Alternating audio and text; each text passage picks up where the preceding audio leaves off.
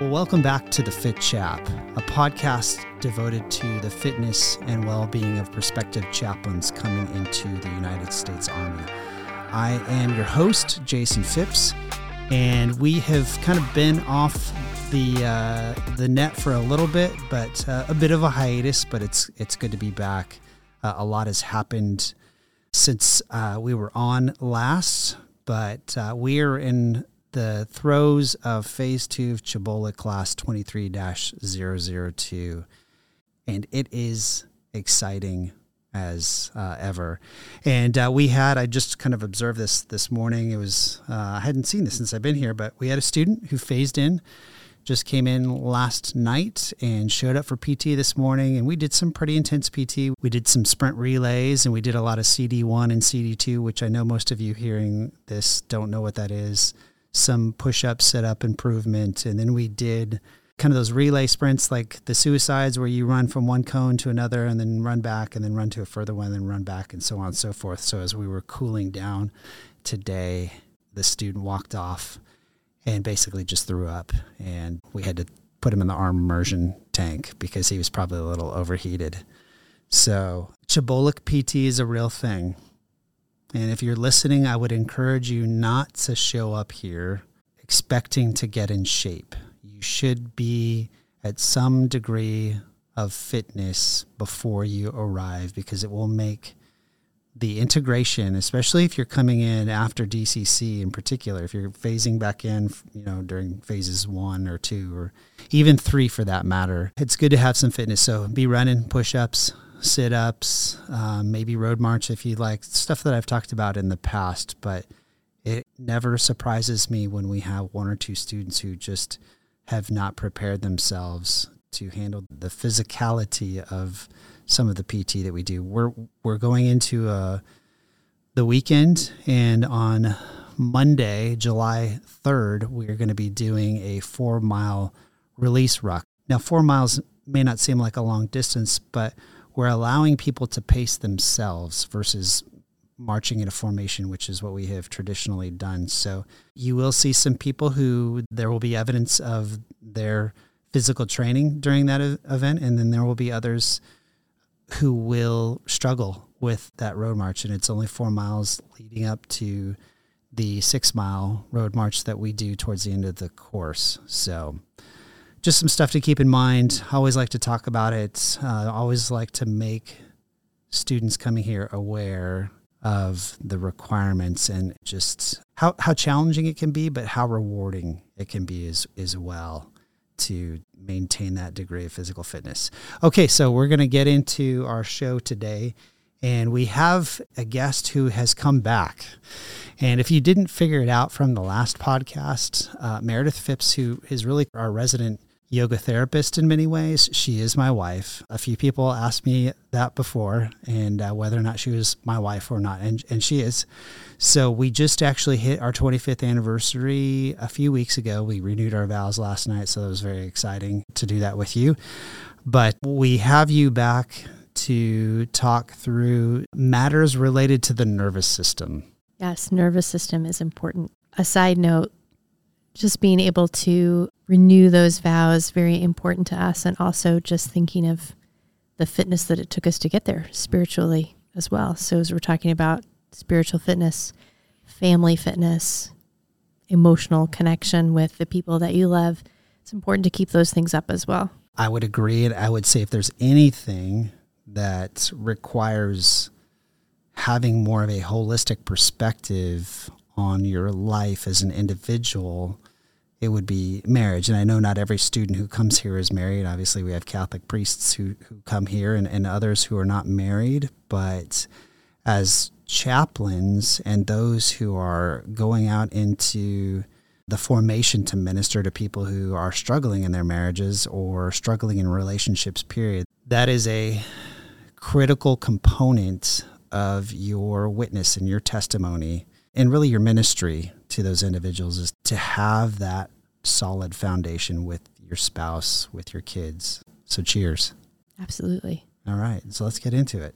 The topic that we want to touch upon, and I think there's a lot of relevancy. In fact, I know there's there's a deep degree of relevancy and it is nervous system regulation. I'm sure if you were to look that up, you would find many different definitions of what nervous system regulation is. But before we get into our topic for today, just remind our audience of your background, your credentials. I know that you were working towards finishing your degree and you've got like a month left and you're done. So super Yes. excited about that. Yes. Uh, but yeah, tell us where you're at. And, and I know some things have changed for you career wise and professionally since you were on here last. So please give us an update.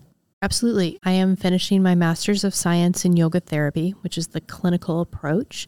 Yoga therapy is different from like a yoga instructor in that we have over a thousand hours of training in physiological and psychosocial, the biopsychosocial system, as well as different conditions, both mental and physical, so that we can use the tools of yoga but apply them with a, a Western perspective on holistic wellness. So we're really looking at the whole person, how we can help them through these conditions, whatever those conditions are, to build stability and to also build resilience through those. I've begun working recently locally with a clinic here and I'm seeing clients one on one. And so I can take whatever condition they're experiencing, and that can be a life condition or an actual physical condition, and we can work in a plan of care. It's a complementary healthcare practice. So we work in a plan of care that works with their other providers to support their wellness and help. That's exactly why we're talking about nervous system regulation today and why it's so important. Your nervous system is affected when we do anything. We use it every single day. And so how do we build that resilience and how do we continue to strengthen it is very important for how well we live our lives. This is just a personal question, but when you all are engaging with other uh, medical care providers, who exactly are you engaging with to come up with this collaboration of care, if you will? That's a good question. We work with people's PCMs, with their doctors. We work with uh, certainly with chiropractors, with physical therapists, acupuncturists. Our main concern is that we are supporting the plan of care that their providers have already laid out, and we become a part of the team as opposed to working separately from or working, certainly not working against. So, my first concern is I, I know what contraindications are for certain conditions, but I always want to check with the provider first and make sure that we're working for the benefit of the person and not working against each other. A good example of this is if somebody is working perhaps with a rheumatologist and a rheumatologist is working with a physical therapist and has sent them to physical therapy. I don't want to give them something that they're already doing. I don't want to give them anything that their doctor might want to wait on for a few weeks. So I simply, with their permission, contact their provider and work in a plan of care that supports what's already there. That can include physical postures that are very similar to physical therapy. That can include breath practices that help with the nervous system, like we're going to talk about today. And that can include some relaxation or some rest that will help support, again, the nervous system regulation, which is all what we're talking about today. Yeah, that's great to hear. Uh, I know at Moncrief, where our chiropractor is located, it's a suite of different providers who are, it's not just the chiropractor, there's a PT up there, there's dry needling that takes place up there. It would be incredible if someday they were able to have like a yoga therapist. I, I think that, again, the Army is getting that the more care that we can provide that's kind of outside of your, your traditional Western care of medications and and uh, just traditional rehabilitation is better for soldiers. So Absolutely. yeah, so Yeah, it's complementary healthcare, and it is taking um, really the Western world by storm right now. We're recognizing that none of us can be experts in every single area. Yeah, And so I defer to the experts who are working, let's say, in rheumatology or chiropractic or PT. There's a lot of crossover in PT, but there's definitely some areas that I have some expertise in one area, they have expertise in another, some some crossover. And it's huge to be able to treat a whole person. yeah, We need a team of people who are experts in their area. How much better to have a team of people if you think of a football team, you have each person on the team has their job and they do it really well. You can't have the quarterback doing every single job on the team. Of course. Well, let's let's jump into it because we got a lot to cover today and I'm noticing as we kind of look at our notes here, we have a whiteboard up and we've got some topics. When we talk about nervous system regulation, what exactly are we talking about and what areas of our body is is that regulation impacting specifically? Great question. So there are multiple nervous systems in our body. We're talking the two main nervous systems that people mostly know about our central nervous system, what runs up and down your spine. What we're talking about is the autonomic nervous system or the peripheral nervous system. The autonomic nervous system is made up of two parts, the parasympathetic nervous system and the sympathetic nervous system.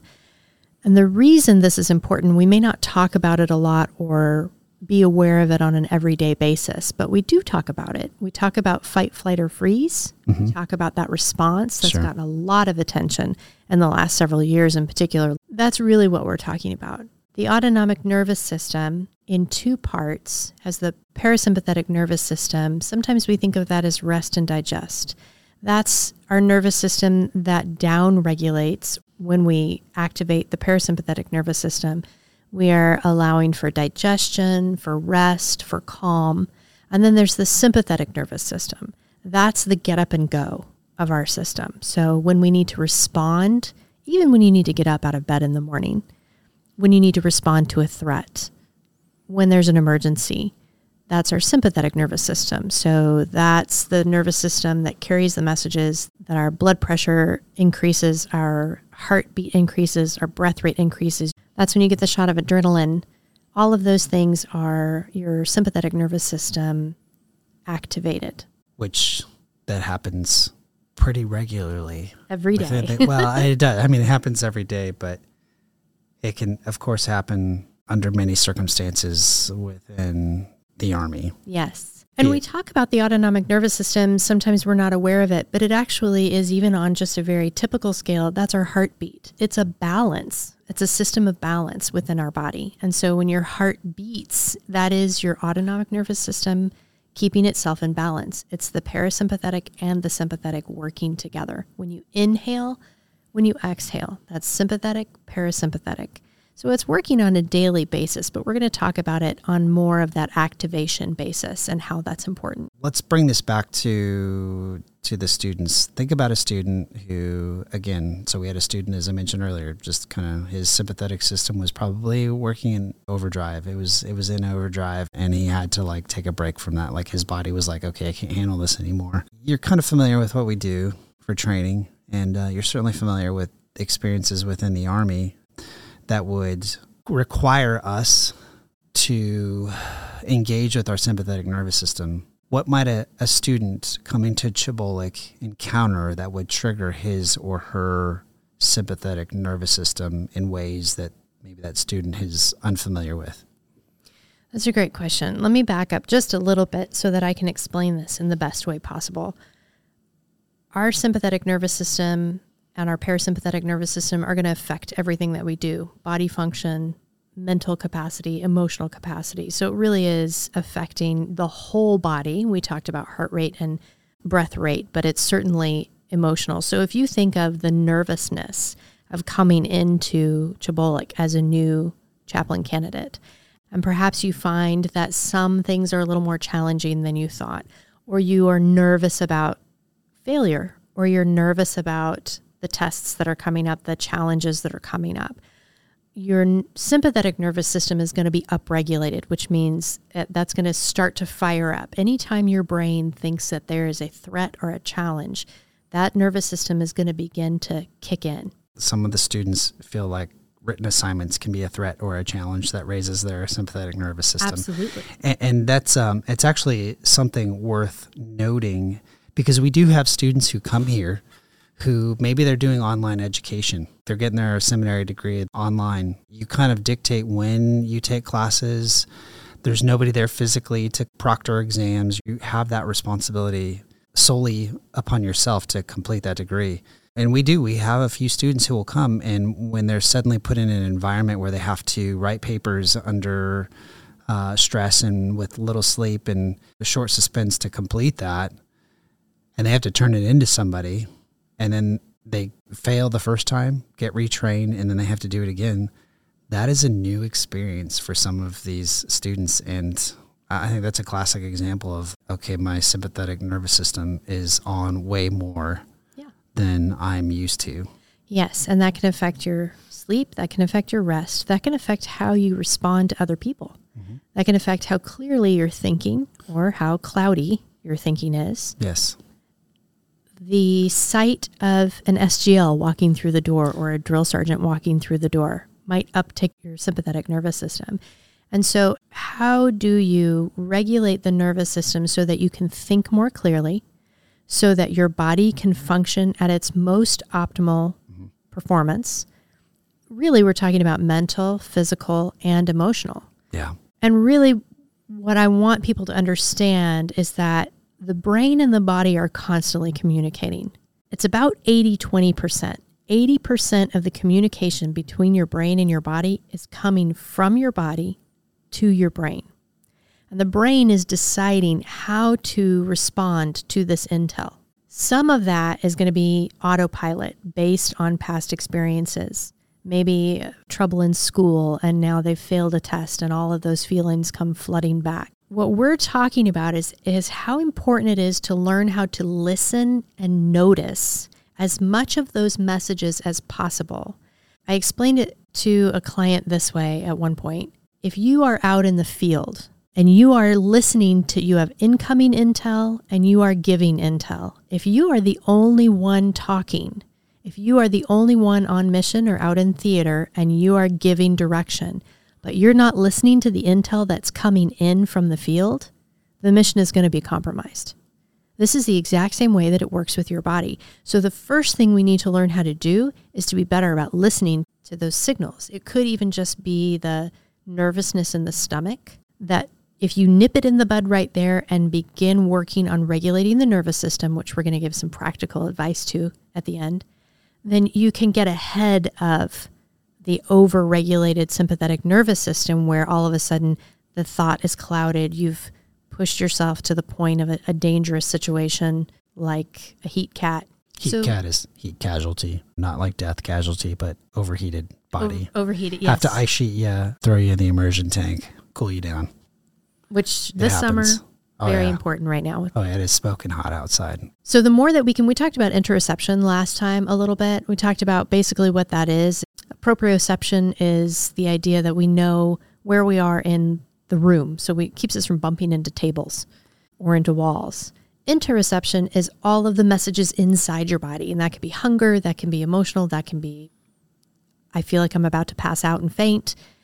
Those messages in our body, the better we can become at listening to those messages, we will improve our brain's reaction, which then gives us improved adaptability. So think about coming to CHBOLC. You are a new chaplain. Out of all of the things that you can bring with you, improved adaptability to new situations is one of those that you are going to want to build Absolutely. you're going to come in- into contact with all kinds of new experiences. And I would say, you know, just based on what I understand as a military spouse and seeing what I've seen, when you come into whatever your assignment is going to be, you're going to be hit with constant new challenges, new experiences.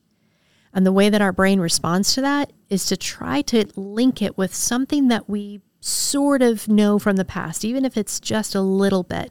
And without that understanding of listening and noticing, our brain will be on automatic pilot and we will respond and react to however we responded and reacted to it in the past. So, if you had a really difficult time in school, and that brings up a lot of that fear or anger that comes up from how that went in the past, and you do poorly on a test here, and automatically all that anger is stirred up inside of you. You could take that out on somebody around you. Certainly, you don't want to take it out on your wonderful SGLs, but you could, and that would go badly. Or you can recognize where you are right now, what that feeling is inside. Take a step back from that, take a breath. You know, we kind of joke about telling kids to count to 10 when they're angry, and we forget to do that when we're older, but it's very important just to take that break and take that space Sure. and be able to look at the situation for what it is right now so that our brain can make a better choice of how to respond. We see that pretty regularly, and it's not necessarily a bad thing. I think what students wrestle with here is that the SGLs, as best as we can, we remain unemotional when we have to deliver bad news to a student like, hey, I'm sorry, you didn't do this assignment properly. You have to do it again. Uh, you didn't pass your PT test. You're going to have to do it again. Telling students we are here to maintain a standard. There's nothing that we can gain from your failure. We we want you to pass, but the reality is is that we must hold you to a standard. So that in and of itself will be a trigger point for many students who come here who maybe they've been a pastor of a church for 10, 20 years and they've just kind of done it their own way and have created their own standard. They've been perhaps in a position that where they're elevated by the elders and by their congregation. And so there's an adjustment that takes place. And we don't as instructors and as platoon sergeants we don't necessarily talk about the the physiological effect of that but it's certainly a reality that we see manifest itself every day. Sure. so And the bottom line is when you've made a choice to come and be a chaplain, you have made a choice to step into the United States Army. Anytime we have made a choice to step into an organization like this, there's boundaries to respect, and we don't get to decide what those boundaries are. So it is important, this nervous system regulation, what we're talking about and why we're talking about it is to go back to improving that adaptability. You have to be able to adapt to new situations and circumstances, some of which you may or may not like. So let's talk about this even in the, the physical realm, the mental realm, the emotional realm. We kind of hit on the emotional realm a little bit. And I don't want to harp on that one. The bottom line for the emotional side of this is that we're going to have emotional reactions and we need to be able to respond with character becoming an officer. So that's where nervous system regulation can really help on the part of not having a hasty response to something. It doesn't mean that we don't feel those things. It just means that we keep some of those things in check and we be able to handle them and process them in the appropriate settings. right In a mental space, you are going to do hard things, whether that is the academic side for some, the language side for some, the idea of ministry. My understanding is that you are teaching the chaplains who are coming in how to be ministers and staff officers, which is a dual sided role. It is. And it is an adjustment because, for the most part, they've got the ministry piece down, the staff officer side, unless they are prior service company commanders and above. That's a whole new ball game for them. Sure.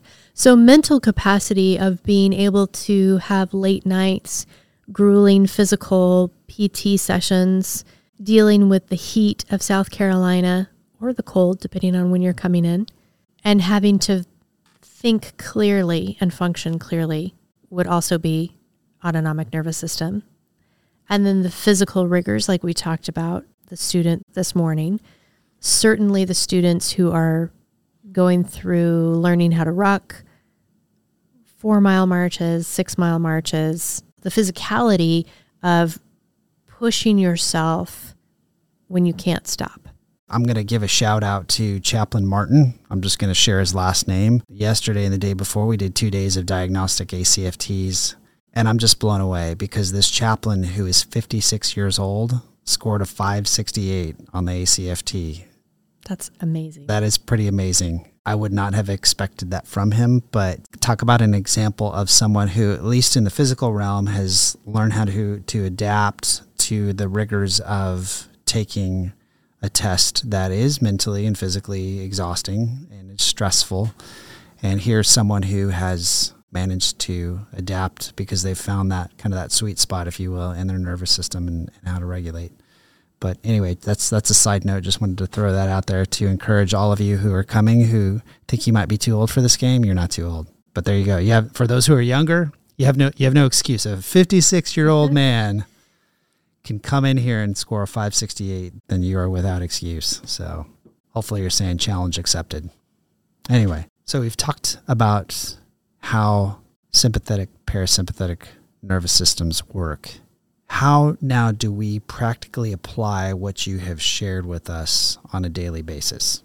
Yes, absolutely. That's really the meat of what I want to share as well as how to regulate the nervous system. The reason we want to pay attention to those reactions is just so we can tell whether or not our sympathetic nervous system is dominant or our parasympathetic nervous system is dominant. So, let's say that you need a little bit more get up and go. Let's say you're just dragging. Even something as simple as evening out your breath which means you count your breath in. If you have a count of four in and you count out, you want it to be about four also. So just evening out your breath is going to immediately send the message to your brain to begin to regulate your nervous system. So if you're feeling that, like, I cannot get up and go, when you wake up in the morning, if you're tired, there's a simple breath practice where you're taking in three short breaths and then letting one long breath out. And then the action of taking in the three short breaths. So it's going to sound like as you take in those deep three sips and then and let it all out. Those three short inhales are immediately telling your nervous system, your autonomic nervous system, that you need more sympathetic to get up and go. So that's one way to kind of get that energy that you need. It's a great thing to do if you're in class and you cannot stay awake, maybe during the break and not in the middle of an SGL's lecture. Being able to change that breath rate will begin to send that system to your autonomic nervous system to wake up. Similarly, when your sympathetic nervous system is dominant and you feel your heart racing, maybe you feel like you have a nervous stomach, or even when you're nauseous, extending your exhale will begin to turn on your parasympathetic nervous system. So, we're all talking about balance. That's what we're talking about. When you're feeling that nervous stomach, like you're going to faint or like you're going to pass out or like you're going to throw up, your sympathetic nervous system is ramping up and so you need more parasympathetic. So you're going to exhale long, slow exhales. I know this is difficult when you're running, but just even extending the exhale by a couple of seconds will begin to give your brain and your autonomic nervous system that message. You need more parasympathetic and less sympathetic. Okay, so we're talking about breathing, which I get. It's good to be more aware of how you're breathing, particularly when you're cramping up on a run. But that's a different issue. A lot of times people get cramps because they're dehydrated, but you can still obviously shift your breathing so you can work through cramps. So, breathing is one. What other recommendations would you give? So, another good one is really if you're about to faint, you know how frequently people tell you to put your head between your knees. Mm-hmm. There's a reason for that. You have something called baroreceptors really all over your body, but especially right above your heart. And they give the immediate message to your autonomic nervous system about your blood pressure. So typically, when you're about to faint, it's usually because you have a sudden drop in blood pressure. When you tip yourself gently over, your blood pressure increases in your heart. And right in that baroreceptor, right above your heart, that increases suddenly a little bit of blood pressure and it tells your autonomic nervous system that you need that little, that you've got a little boost of blood pressure. And so it responds by regulating that blood pressure. Now, a little caveat is if you're out there listening and you have high blood pressure, this is one way to reset your blood pressure, but not without talking to your doctor first. If you are on blood pressure medication that lowers your blood pressure and you begin doing a whole bunch of inversions or tipping yourself upside down, you could cause yourself to faint. So, under the regulation of a yoga therapist, a physical therapist, or your doctor, working to regulate that. But if you're about to pass out, making your head a little lower than your heart is a good way to reset those baroreceptors, working with your autonomic nervous system to help bring a little bit of balance into that nervous system and maybe prevent your, yourself from passing out. That's helpful information It looks like you're you're signaling me as if you have something else to, that you want to share with us. So yes, what else? What else you got for us? I do. I have one more, and this one is more the mental side. It's something called the four Ns. It's not yoga therapy necessarily. It's been around for a while, and it's actually a stress technique. So being able to regulate your nervous system is going to help you handle stress. And one of the best things you can do, it's called the four Ns. It's notice, name, nurture, and need. I don't come up with these names. It's just helpful. So the first thing is just when you're feeling that stress, just taking a second to notice literally where you're feeling it. It might be in your heart, it might be in your gut. I know that some of that sounds crazy, but even just noticing it and then give it a name, like let it, like, what is this? Am I nervous about the test? Am I nervous about the PT score that I just got? Nurturing really is just that. It's just recognizing and acknowledging, oh, this is about the PT test, or oh, this is about whatever it is that comes to mind. And then need is more of like a core need. So, do I need more rest? Do I need some quiet? Do I need to take a breath? Something very easy. It's not like what is the need? I need a million dollars. Um, it's a it's a core need. So I went through those very simply but I want you to think about them if anybody has a if anybody is a dog lover out there, if you have a dog and your dog is telling you that he needs to go out and you're busy and you're not paying attention, then the next time the dog tells you it's probably going to be a bark or a scratch at the door. If you still ignore it, then it might be tearing something up on the couch. If you still ignore it, you're probably going to have an accident in the house, right? Our body is very similar and our nervous system is very similar. If you have stress in your life that you are ignoring, and I don't mean that you need to go unpack it all in one place, but even just the simple task of taking a quick second to notice what you're feeling, where you're feeling it, what it is, and what it's about. Yeah. That prevents yeah. that buildup of stress in your mind, right. in your emotions, and in your body, and helps you, again, improve your adaptability to a situation, reduce your stress, and function better in CHBOLC. And that's what this is all about functioning, excelling, excelling. in CHBOLC, excelling, doing your best, going beyond your expectations. We do everything that we can to give you those opportunities, but it doesn't come without work. This is part of the work is acknowledging what is going on internally to us and not just giving up when we don't see the results that we expect right away. That it does require work in your active self, but it also requires work in your passive self when you're in your hotel room and, and you make choices to you know watch TV versus have some quiet time or choosing to eat something good versus eat something that is going to not help you pass height and weight. So these have been some helpful things to think about. Super grateful that you were able to come back and and uh, talk to us again. Any other parting thoughts? I think my biggest parting thought about all of this is just ask yourselves as you're preparing when you when you react to something, ask yourself if it's really helpful or harmful yeah. to you to react. Helpful or harmful not just to you, but to the people around you. Absolutely. So being able to be adaptable to situations means being able to pay attention not only to yourself but to those around you.